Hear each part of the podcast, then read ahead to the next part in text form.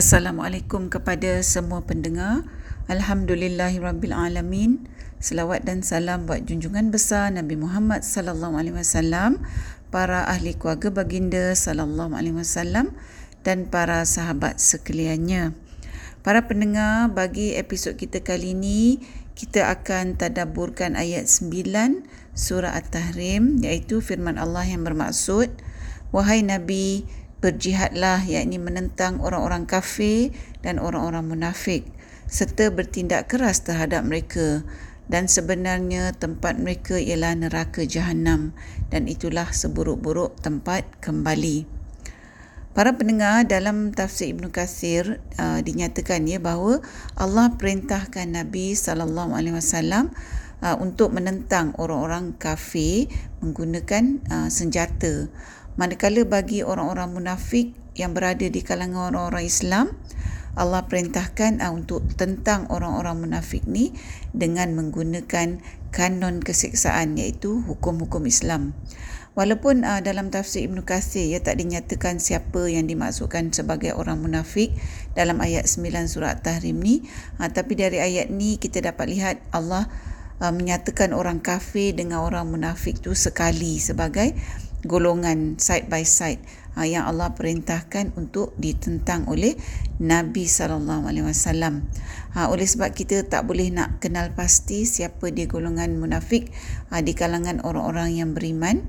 Sebab itulah Allah perintahkan Nabi sallallahu alaihi wasallam untuk gunakan undang-undang Islam bagi memerangi orang-orang munafik yang pada zahirnya mereka tu nampak Islam, tapi uh, terdapat perbuatan atau percakapan atau cara mereka yang menunjukkan bahawa mereka adalah orang-orang munafik.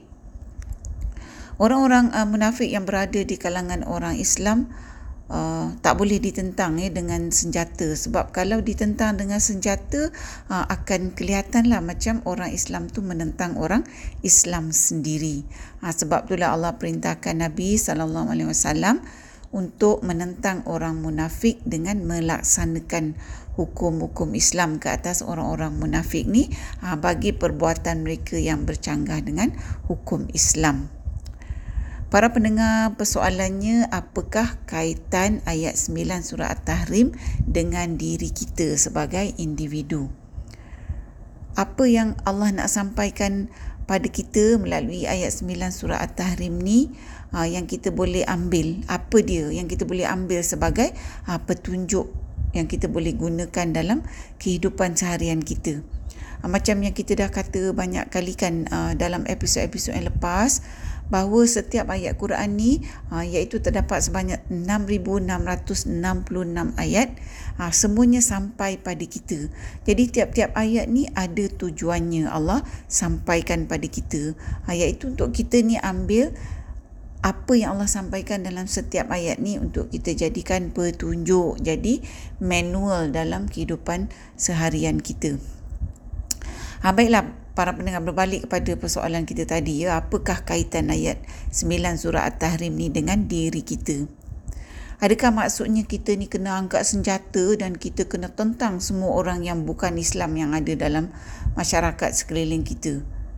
Para pendengar, apa yang kita boleh ambil daripada ayat sembilan surah At-Tahrim ni ialah bahawa kalau orang-orang yang bukan Islam tu menentang agama Islam secara terang-terangan, ha, yang dimaksudkan di sini ialah golongan kafir harbi, yang kita boleh uh, tentang mereka, yang kita boleh lawan mereka hatta dengan senjata, kerana darah kafir harbi itu dalam Islam adalah dihalalkan.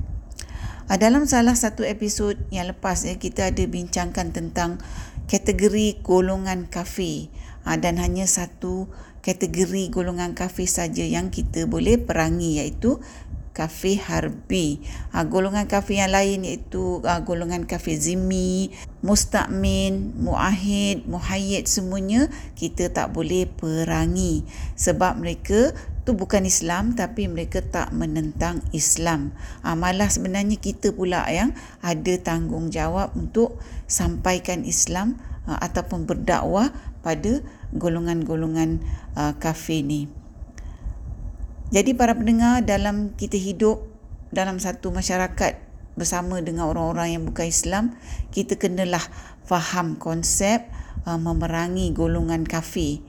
Ya, seperti yang Allah perintahkan dalam Al-Quran, supaya kita ni tak kena tipu dengan syaitan, supaya syaitan tak pesongkan kita, tak pesongkan pemikiran kita, aa, disebabkan kita sendiri tak ada pengetahuan tentang aa, apa yang Allah dah laraskan, sampai kita ni anggap semua orang bukan Islam tu perlu kita perangi dengan senjata, aa, disebabkan salah pemikiran yang macam ni, aa, di, kerana kita tak ada pengetahuan. Maka sebab itulah kita dengar banyak kumpulan-kumpulan uh, ajaran sesat ya, di kalangan orang-orang yang mengaku Islam. Ha, tapi mereka melakukan perkara yang bercanggah dengan apa yang Islam dah laraskan.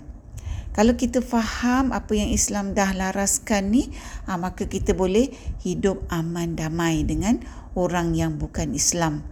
Dan uh, orang yang bukan Islam tu, kalau Allah bagi mereka hidayah, uh, mereka dah jadi sebahagian daripada kita umat Islam. Tapi bagi uh, mereka, iaitu orang-orang bukan Islam yang macam kita kata tadi, secara terang-terangan menentang Islam, kita pun perlu secara terang-terangan menentang mereka macam yang Allah dah perintahkan. Tapi kalau macam kita kata tadi juga, kalau mereka itu kembali kepada fitrah menjadi Islam, maka mereka dah jadi sebahagian daripada golongan orang-orang yang beriman. Dan para pendengar, di kalangan umat Islam tu, macam yang dinyatakan dalam ayat sembilan surah At-Tahrim ni, ada juga orang yang mengaku Islam, tapi sebenarnya mereka tu berpura-pura Islam. Kalau kita tengok dia punya Islam tu nampak sangat tulen, tapi sebenarnya dalam hati mereka tu, mereka tak beriman.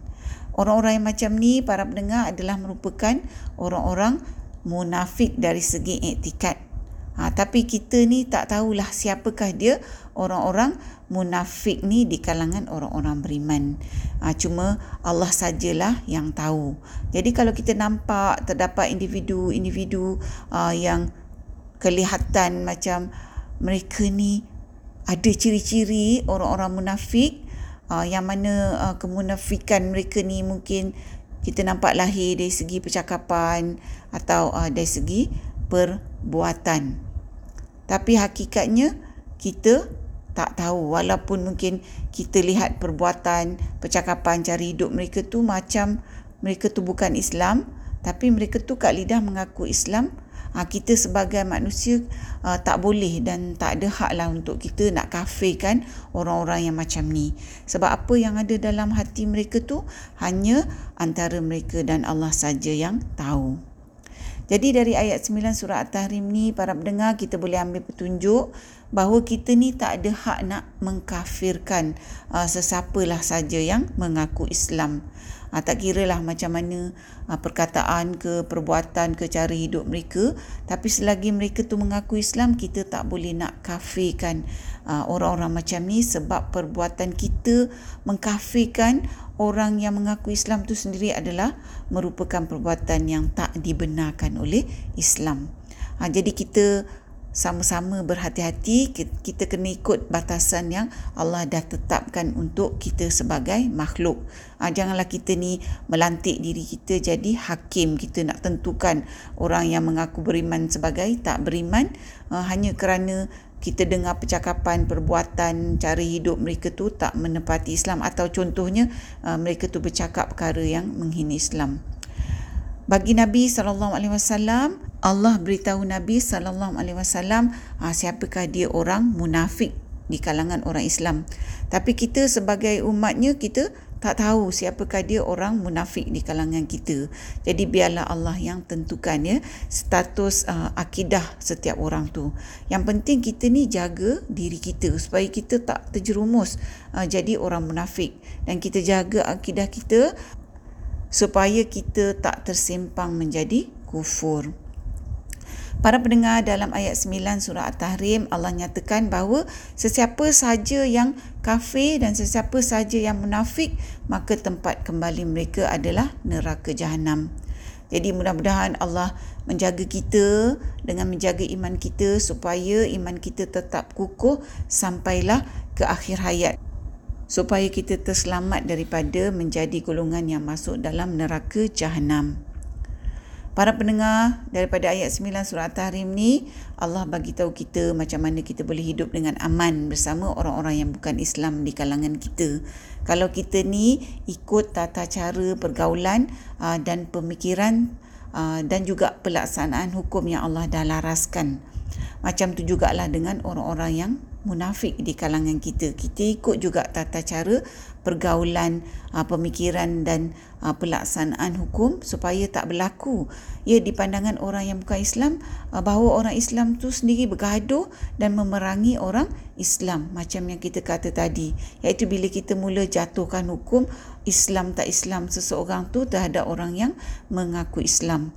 Kita serah semua kepada Allah kerana sesungguhnya Allah tu Maha mengetahui lagi Maha bijaksana. Para pendengar yang dihormati, setakat ini dahulu perkongsian kita buat kali ini.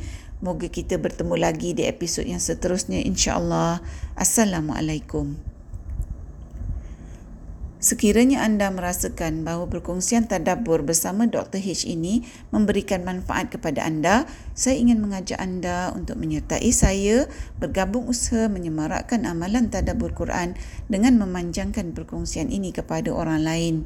Serta jangan lupa untuk tekan butang follow untuk mengikuti episod-episod yang seterusnya.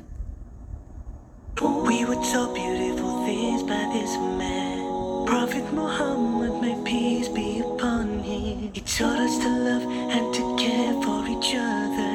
That is the sunnah of the chosen one. Loving for your brother what you love for yourself is so true. Oh. There's nothing more rewarding than helping and praying for each other.